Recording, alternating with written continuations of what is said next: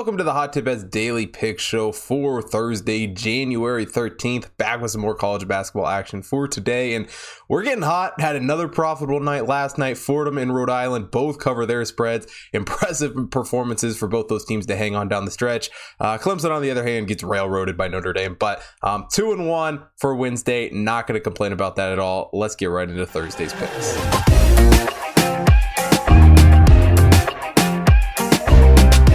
First game we'll take a look at here on Thursday's card, Coastal Carolina taking on Appalachian State.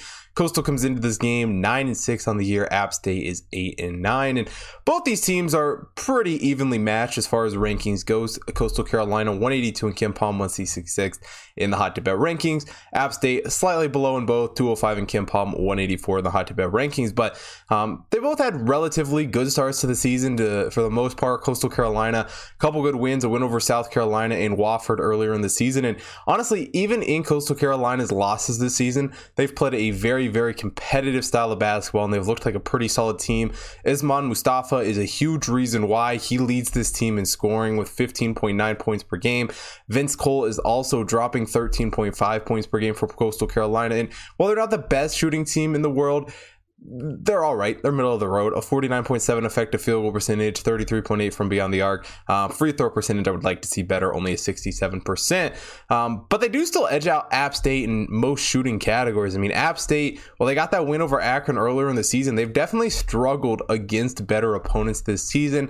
Adil Delph leads this team in scoring with 16 points per game, but he is their only scorer that has double-digit points. Michael Amakata is second with 9.5 points per game, and overall, this App State team just has not shot the ball very well this season. A 46.7 effective field goal percentage, only hitting 29.9% from beyond the arc, as well as 66% of their free throws. And honestly, overall, the offensive side of the ball has just been a huge struggle for this App State team. They're 229th in adjusted offensive efficiency, while they're actually 166th in adjusted defensive efficiency. And we look over to Coastal Carolina. Coastal does get the edge here on the offense, 195th in adjusted offensive efficiency. They're about the same on defense, 171, and really they're about the same on offense as far as KenPom's efficiency goes.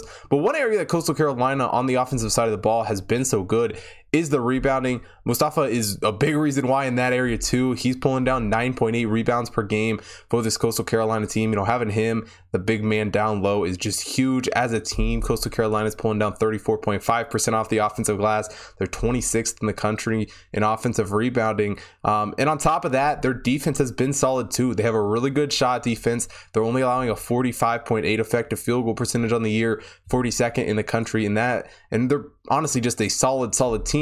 App State, on the other hand, while they have a slight nod as far as their defense goes over their offense, they haven't been nearly as good, especially in the shot defense. They're still allowing a 53.2 effective field goal percentage. They're 298th in the country in that category, and that's ultimately what it comes down to here. Both these teams are about even shooting the ball, but Coastal Carolina's defense against the shooters really has just been so much better this year. Not to say that App State's defense has been absolutely horrible, and they've definitely played maybe a little bit of tougher, harder competition that drives some of those numbers a little out of whack. But Coastal Carolina has been a very solid team. Mustafa is an absolute difference maker. I really think App State's going to have a hard time keeping up with their offense. So give me Coastal Carolina +3 in this game. Next up on the card, Summit League game, Western Illinois taking on North Dakota. Western Illinois is 10-6 on the year. North Dakota 4-13, and for this Western Illinois team, it was one that I avoided earlier in the season. They had a very strong non-conference play. I guess avoided a betting against them. I did it a couple times, instantly regretted it because they're just a solid team. 206 in KenPom. They're only 272 in the Hot Tip Bet rankings, but honestly, I think that number is still a little bit low. North Dakota, on the other hand, one of the worst teams in college basketball this year. 350th in KenPom, 339th in the Hot Tip Bet rankings, and they only have 2 Division I wins this season. A win over Montana and a win over Troy, which respectively aren't horrible wins. Those are decent teams, but they just haven't done anything outside of that. They really haven't played a whole lot of close games and really just have not proven anything. Paul Bruns does lead this team in scoring with 14.1 points per game. Mitchell Sucker is second, dropping 10.5 points per game. But overall, they've just struggled to shoot the basketball. A 46.1 effective field goal percentage is not good at all. 31% from beyond the arc. And they're hitting 72.7% of their free throws. But that only means so much when you can't score outside of that. And like I said, Western Illinois looked very, very dominant in non-conference play this season. They struggled a little bit out of the gate here in the Summit League. A 1-3 start, and you know, the loss to Omaha is definitely not one you want to see on the resume come March, but they are a solid basketball team. Whit Carice leads this team in scoring with 16.7 points per game. Trenton Mastner also dropping 16 points per game, and they haven't shot the ball amazingly. You know, 49.7 effective field goal percentage isn't crazy good, but it's definitely not bad. They're a great perimeter shooting team as well, 34.6% from beyond the arc, and they're hitting 72% of their free throws.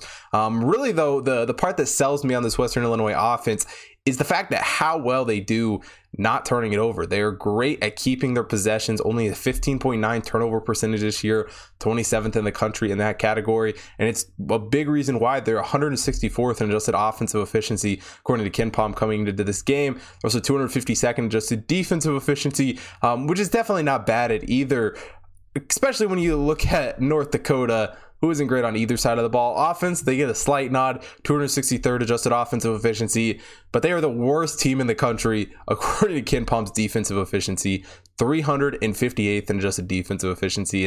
And when you're playing that bad, there's just not a whole lot to love. I mean, their shot defense has not been great at all. They've allowed a 58 effective field goal percentage on the year. They're 354th in that category. And it's just a North Dakota team that I don't see it turning around anytime soon. I think it's a team that continues to struggle all the year and pretty much finishes near the bottom of the Summit League. Western Illinois, on the other hand, I think is a team that has had a rocky start to conference play here. And we don't know exactly what they're going to look like, you know, down the stretch of the season. But I think from what we saw in non-conference play, they're a much stronger team than what they've showed. I love them -9 here on the road.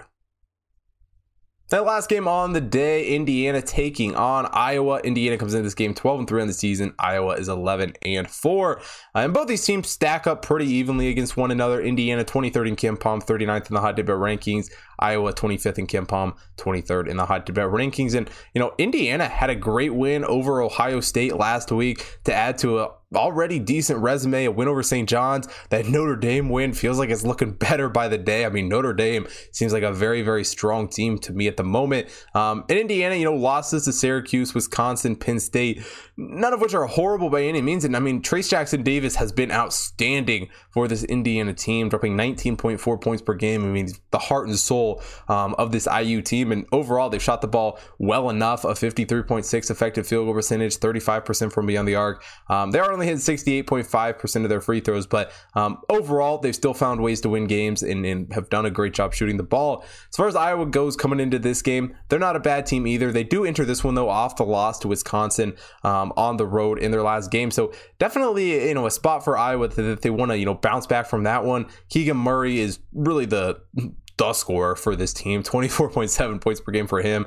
Absolutely insane there. Patrick McCaffrey, 11.2 points per game. And overall, they shot the ball decently well too, a 54.7 effective field goal percentage, 35.5% from beyond the arc, as well as hitting 77% of their free throws. And to say the Iowa offense is good would be an understatement. I mean, they're third in the country in adjusted offensive efficiency according to KenPom. Keegan Murray pulling down 7.9 rebounds per game to go with his already great scoring has helped boost them to a team that pulls down 31.4% off the offensive glass. And they got to do good on offense because they suck at defense, 155th in adjusted defensive efficiency for this Iowa team. And it truly is that defensive side of the ball that concerns me the most in this game, because Indiana is a super strong team on the defensive side of the ball. That is truly where this team shines. 11th in adjusted defensive efficiency, according to KenPom.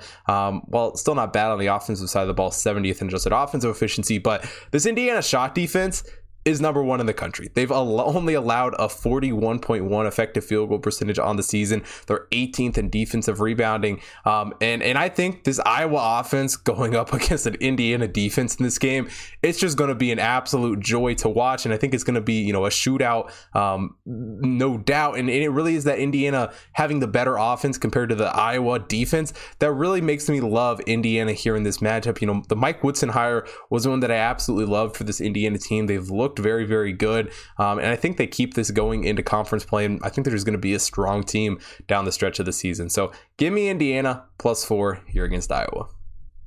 That wraps up Thursday's college basketball show. If you want to see more college basketball action, head over to hottipbets.com and check out the computer model picks up on the website. So got NFL, NBA, NHL, UFC, everything happening this week up on the website. Also, follow the Hot Tip Bets main account at Hot Tip Bets on Twitter, Instagram, Facebook, TikTok. Stay up to date with all the computer model stuff happening over there. As well, if you're not already following me at Hot Tip Bets Chris on Twitter and Instagram, make sure you follow me there so you don't miss out on any of the content that I put out, as well as on the BetStamp app where you can get early access to all of my picks the second that I record each episode.